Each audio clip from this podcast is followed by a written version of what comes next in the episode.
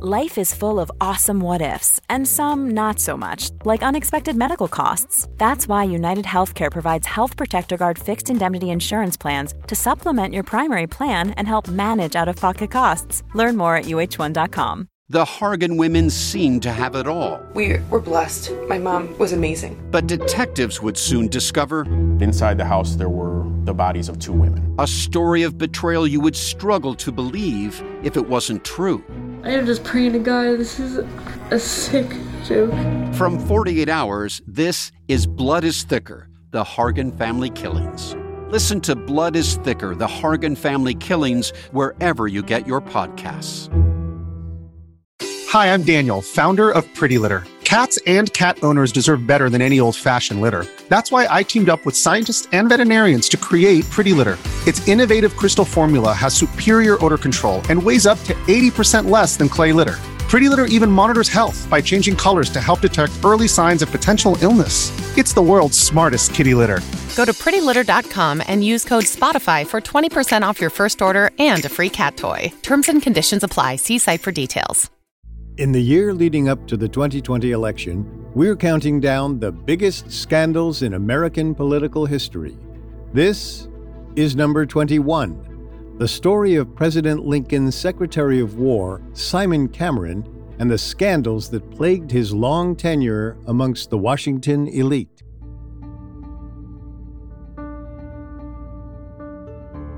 An evening of celebration was held in Washington on the night of April 21, 1861.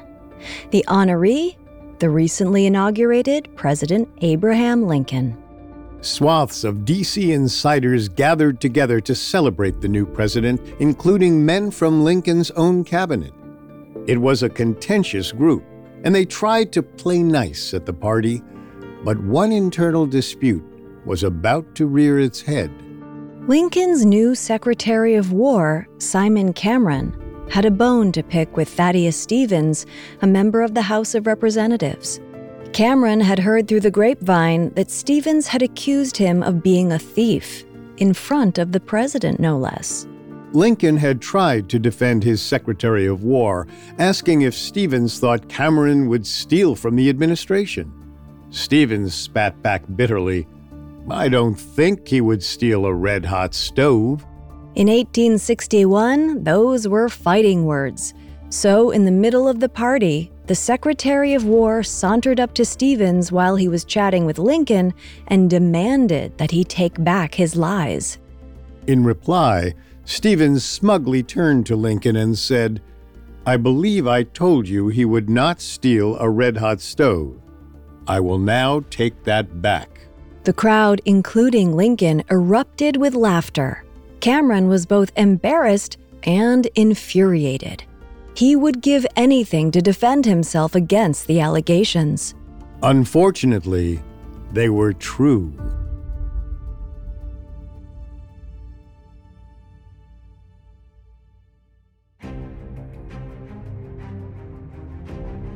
Welcome to Political Scandals, a Parcast original. I'm Richard. And I'm Kate. You can find all episodes of Political Scandals and all other Parcast originals for free on Spotify or wherever you listen to podcasts. To stream Political Scandals for free on Spotify, just open the app and type Political Scandals in the search bar.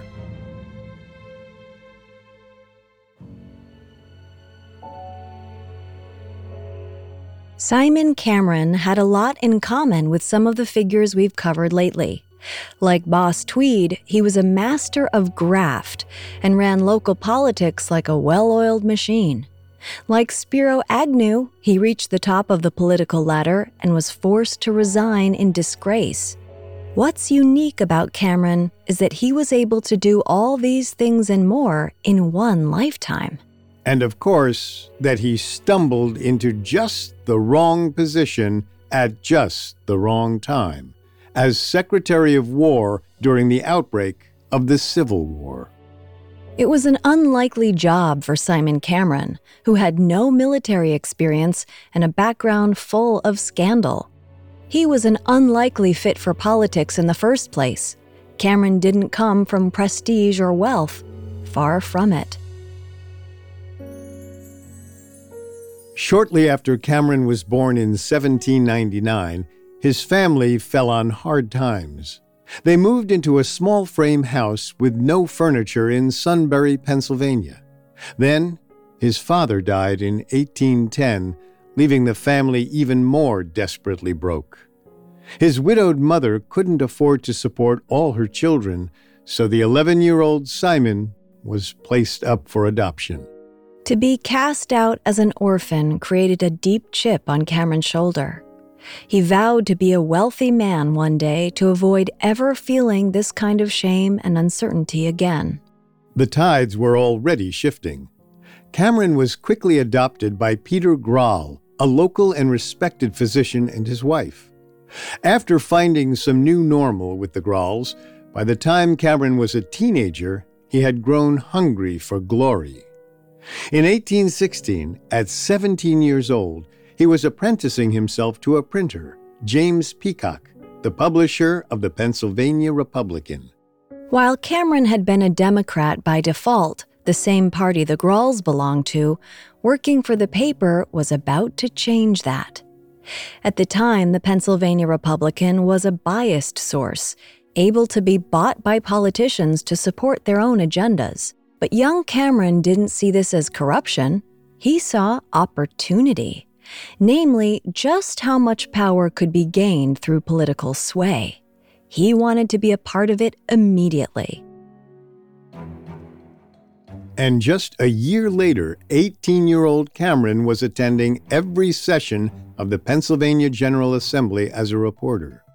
The young man's steadfast presence forged a unique sense of trust between him and Pennsylvania's most influential politicians. Whatever he lacked in pedigree, he more than compensated for in networking. And, as Cameron knew by now, newspapers held great influence during elections.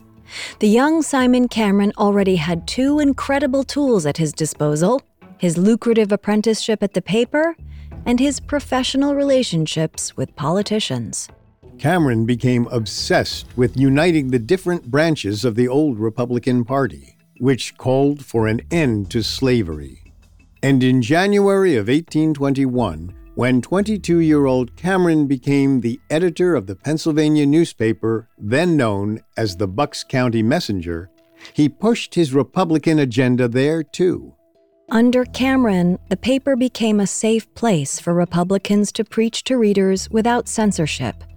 Naturally, this made local Republican politicians quite fond of him. Unfortunately, however much the politicians loved the Messenger, the paper wasn't making any money.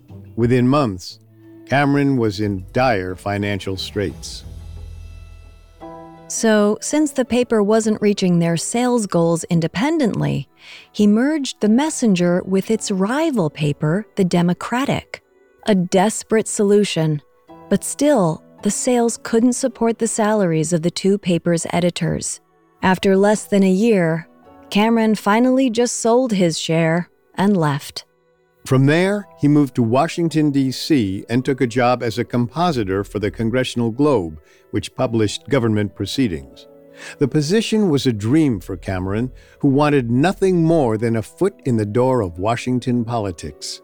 However, as far as salaries go, this job, too, paid little. When the congressional session ended in December of 1821, Cameron gave up the ghost and moved back to Pennsylvania. After owning a paper, selling it, moving to Washington, and returning to his home state, all in under 12 months, the 22-year-old Cameron willed his next year to be less hectic. But then, after marrying his wife Margaret in October of 1822, Cameron fretted that he was settling into an average life. That wouldn't do. He wanted an extraordinary life, and that only seemed possible through politics. So he went back to where it all started.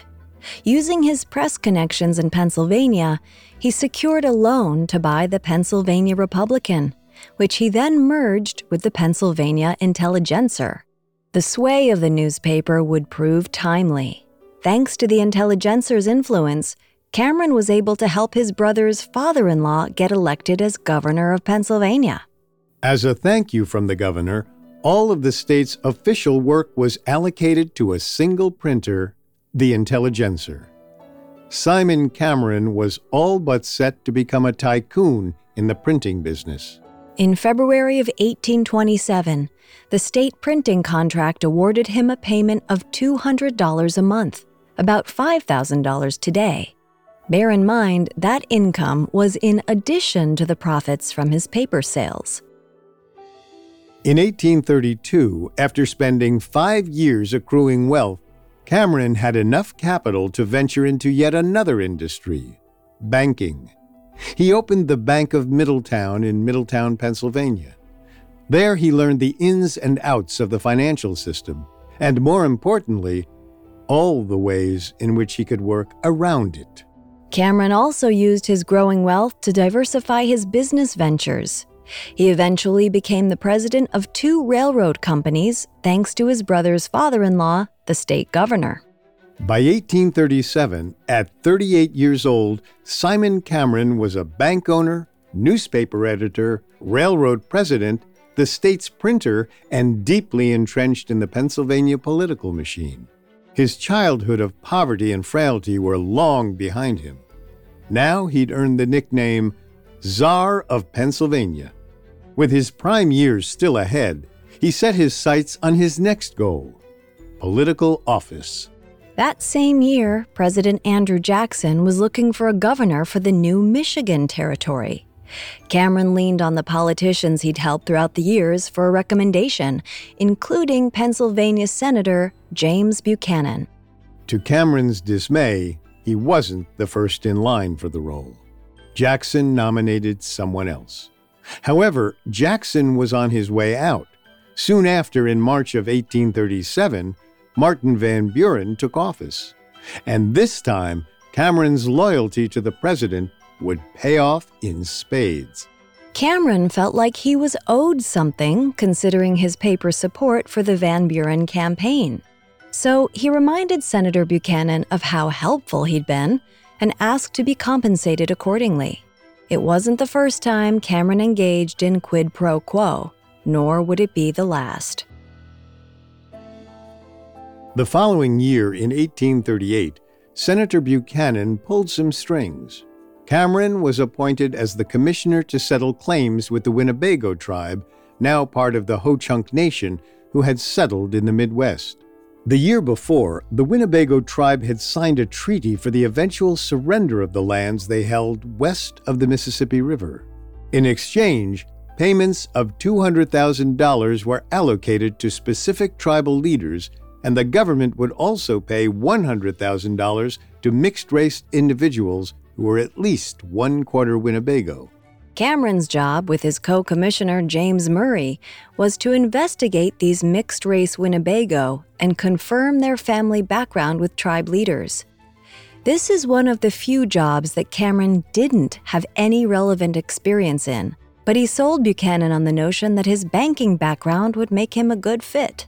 So, in August of 1838, Cameron moved his family from Pennsylvania to Wisconsin.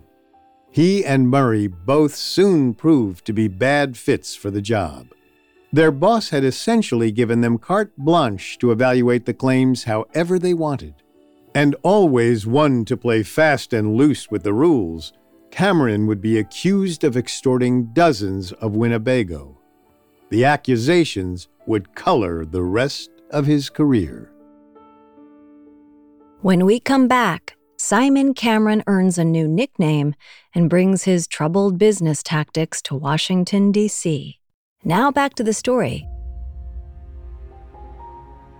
In 1838, entrepreneur Simon Cameron all but bullied Senator James Buchanan into helping him secure a new job, settling land claims with the Winnebago.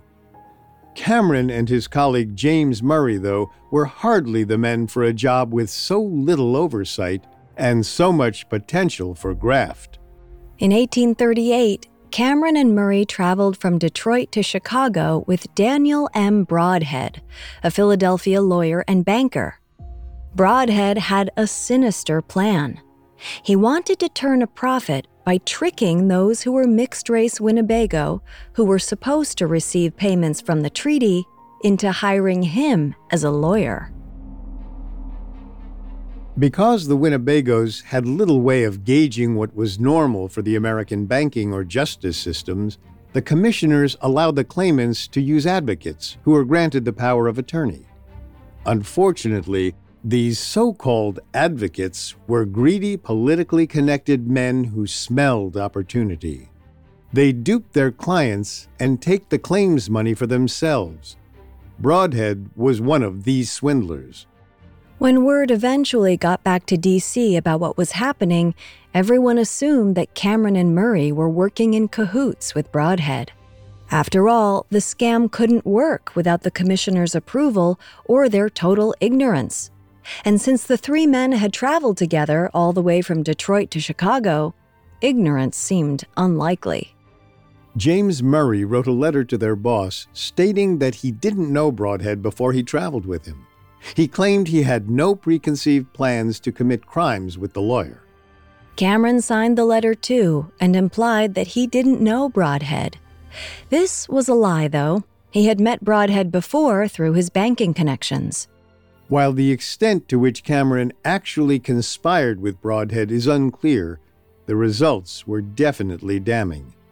Murray and Cameron weren't legally reprimanded upon returning to Washington, but many politicians had heard about the incident through the grapevine, which, in D.C., was worse. To them, Simon Cameron looked like a dishonest thief, and denying he knew Broadhead, despite evidence to the contrary, only made him look even more guilty. The whispers spread through Washington. The former Tsar of Pennsylvania had swindled the Winnebago out of $66,000. Now, Cameron had another nickname, the Great Winnebago Chief. It would follow him for the rest of his career. After being suspended from the commission in 1840, Cameron tried to put the incident behind him and move on. This was hard, considering that most of America thought he was a con artist. But after 5 years, his opportunity finally came. In 1845, Senator James Buchanan was elevated to Secretary of State. Cameron swooped in to take his seat. Unfortunately, he only served one term. When he came up for re-election, Buchanan, who had stuck his neck out for Cameron too many times for too little gain, withdrew his support and backed a different candidate. Feeling betrayed, Cameron retreated to Pennsylvania to regroup. He spent 8 years in private life before he made his next run. But in 1857, Cameron was once again back in the Senate. But the sheen of being a senator again quickly wore off. Cameron wanted to go bigger. So in 1860, he threw his hat in the ring for the Republican presidential nomination. When the Republican National Convention rolled around, Cameron had the support of the Pennsylvania delegation. He thought that might be enough to clinch the nomination. But Cameron's popularity in Pennsylvania paled in comparison to the widespread adoration of Abraham Lincoln. Realizing he didn't have a chance at winning, Cameron gracefully withdrew his name and turned his delegates over to Lincoln. As he must have hoped, Lincoln's team wanted to offer him some measure of gratitude. They promised him a cabinet position. Cameron was hoping for Secretary of the Treasury. However, the campaign managers didn't explicitly ask Lincoln's permission to make this promise. And when Lincoln learned about it, he was furious. He had no intention of giving away any coveted spot, especially not to someone like Simon Cameron, who had years of rumors trailing behind him. After his election, Lincoln, apologetic but firm, reached out to Cameron and retracted the offer. The president's reaction shocked Cameron. He thought the deal was all but done. But Cameron was undeterred. He simply kept badgering the president, hoping to pressure him into offering another position. At the same time, nearly everyone else was pressuring Lincoln not to let Cameron join his ranks. Vice President Hannibal Hamlin was against it. So were politicians from across the country. Joseph Medill, a journalist with the Chicago Tribune, wrote a letter to the president saying, "Republicans here all say that Pennsylvania should have a good place in the cabinet, Secretary of Treasury or Interior, but that it should not be Cameron. As Senator Kingsley Bingham observed to me, Lincoln don't want a thief in his cabinet to have charge of the Treasury." But Cameron apparently was more of a nuisance. By March 5th, Lincoln had caved under the pressure from Cameron and decided to give him a chance as Secretary of War. At first, Cameron scoffed a bit that it wasn't his ideal role in the Treasury. But considering how hard he'd had to press to get any job in the cabinet, he couldn't complain. Cameron was underestimating the role. Secretary of War was about to become the busiest job in the cabinet. In just 1 month, the Civil War would begin. Lincoln's election signaled that the tensions over slavery were finally about to boil over. Lincoln had long supported the abolitionist movement, which made him an immediate enemy to the South. The first battle began on April 12, 1861, barely a month after Lincoln's inauguration. It was time to prepare the North for battle. The brunt of this task fell to the Secretary of War. Which was problematic, given that Simon Cameron was a month into the job and had no military experience. He didn't know the first thing about war tactics or how to distribute supplies. He told himself that with the help of his influential colleagues, he would make it through this trying period, just like he'd made it through all the others before it.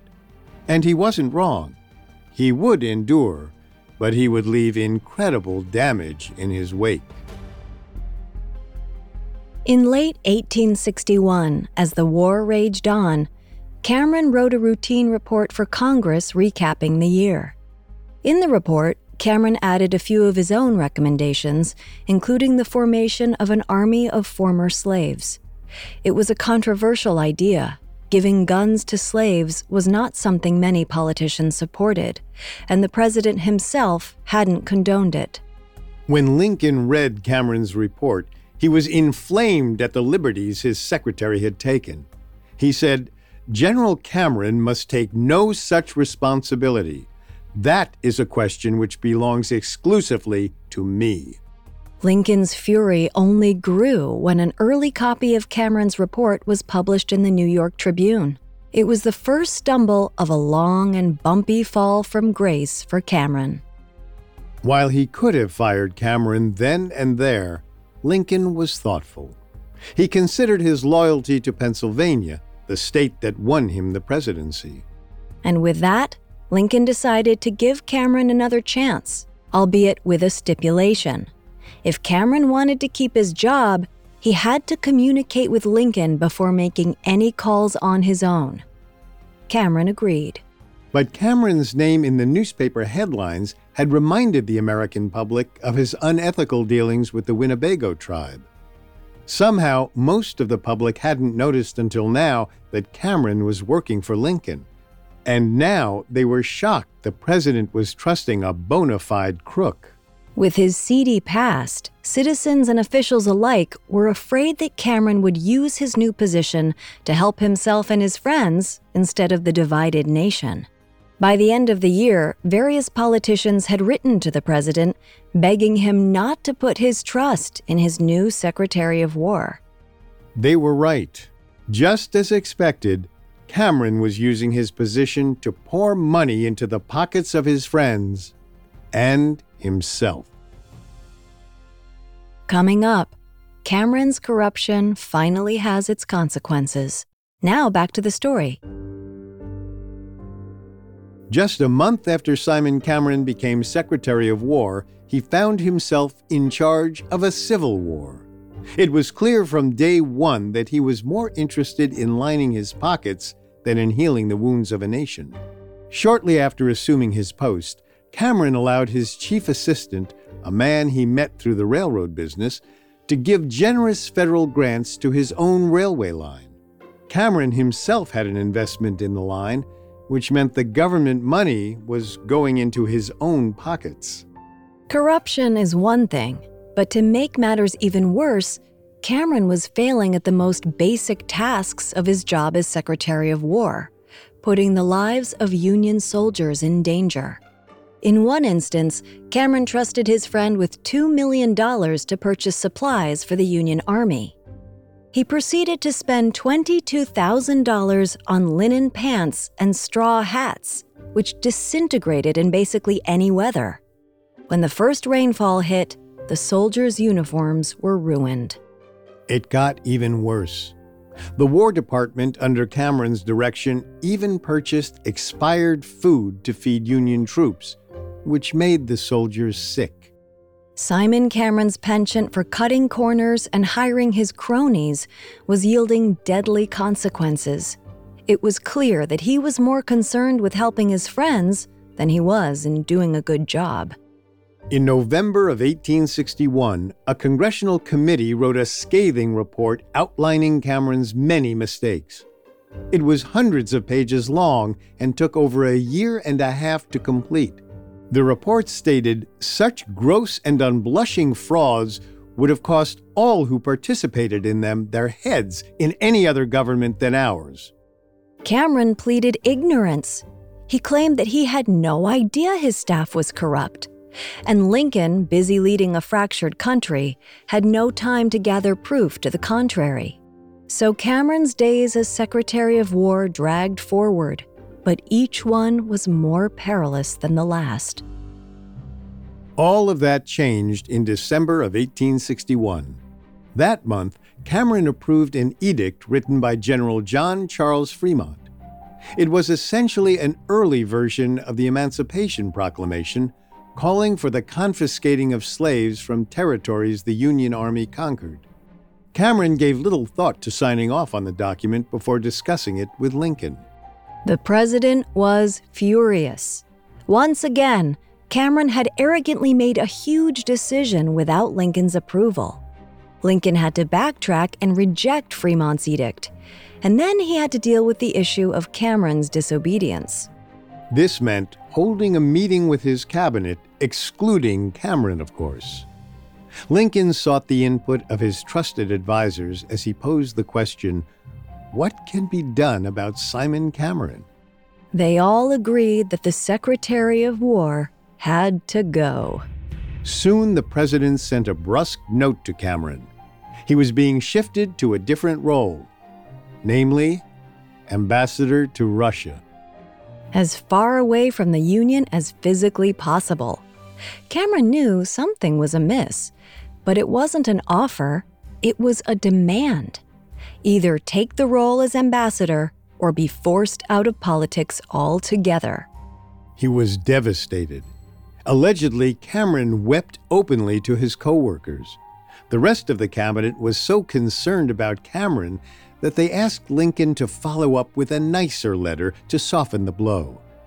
Lincoln obliged and wrote to Cameron, "Should you accept it, you will bear with you the assurance of my undiminished confidence, of my affectionate esteem, and of my sure expectation that you will be able to render services to your country, not less important than those you could render at home." With his ego stroked, Cameron quietly accepted his defeat. In January 1862, Cameron formally resigned as Secretary of War. The more qualified and level-headed Edwin Stanton took over the position. When asked about his resignation, Cameron said that it was his decision to leave. He claimed Stanton would be good at the job and that he actively chose the man to replace him. Cameron spun the sudden change as one he created so he could move on to a better position. Ambassador to Russia. It was by no means a low-level role. In fact, it was a coveted position, which gave Cameron an opportunity to save face in front of his family, friends, and supporters.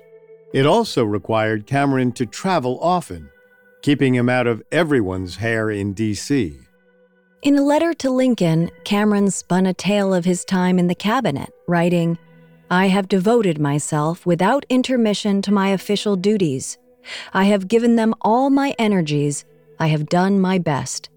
It was impossible in the directions of operations so extensive, but that some mistakes happen and some complications and complaints arise. Cameron simply couldn't pass up the opportunity to have the last word, even to the man that had offered him another job, despite the fact that he'd so grossly failed his first. Cameron insisted the lies and corruption that haunted his term were not his fault. He did his best, but the job was simply too hard. Surprisingly, more than a few men agreed. Biographer Russell Weigley defended Cameron nearly a century later, saying that he received blame for a good deal of administrative chaos that was not of his making, but unavoidable in the rapid expansion of his department and the Union armies. And Edwin Stanton, Cameron's replacement, was criticized just the same, despite being substantially more prepared. Montgomery Blair, the Postmaster General in 1861, called Stanton a scoundrel and said he made all sorts of fraudulent contracts to put money in his own pocket. In time, Stanton's missteps indicated that he was just as corrupt and lax as Cameron had been. For all the criticism that befell the former Secretary of War, it seemed that Stanton's aptitude had been vastly overestimated. In the years after his ousting, Cameron himself maintained a surprisingly positive attitude. He felt relieved to be out of such a stressful position and blessed with the opportunity to travel to a country that wasn't at war with itself. Cameron even reflected on Lincoln's decision to be rid of him, writing, "To my mind, some change of men is necessary for the preservation of the country. I needed no second whisper to induce me to give place to another." It seemed that Cameron's days of weeping over Lincoln's decision had passed. From then on, he'd maintained that he gracefully stepped aside for Stanton. However, that didn't mean Cameron was eager to set sail for Russia. He delayed his trip to avoid the bitter eastern winter, lingering around Washington until May. He used his free time to defend his choices as Secretary of War in every newspaper he still had connections with. In May 1862, Cameron set sail for Russia, but he was by no means done with Washington. After less than a year as ambassador to Russia, Cameron resigned in February of 1863 and began eyeing another position in Congress. Leaning on his former ties to Lincoln, he managed to gather enough support for another Senate run in 1867. He served for 10 years until his resignation in March of 1877. Finally, at 78 years old, Cameron decided it was time to retire from all his pursuits, both business and political. After all, he had his children to support him. When he retired from the Senate, his son even took over his seat. Yet even in retirement, Cameron had one last scandal for the books. That same year, in 1877, the 78-year-old was sued for $50,000 by a former Treasury Department employee, no less.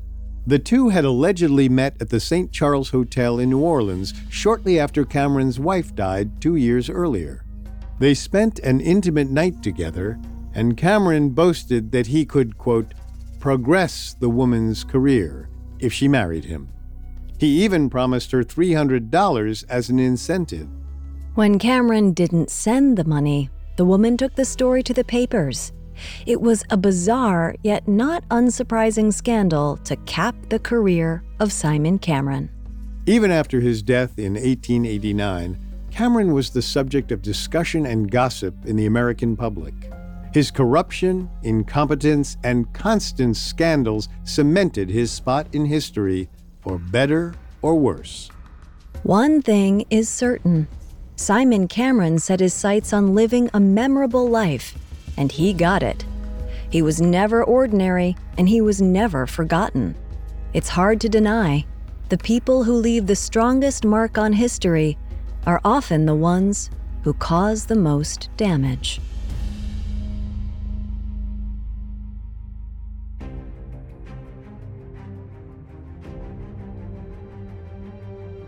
Thanks for listening. We'll be back next week with Scandal Number 20, the story of Senator Daniel Webster's secret mistress and several illegitimate children.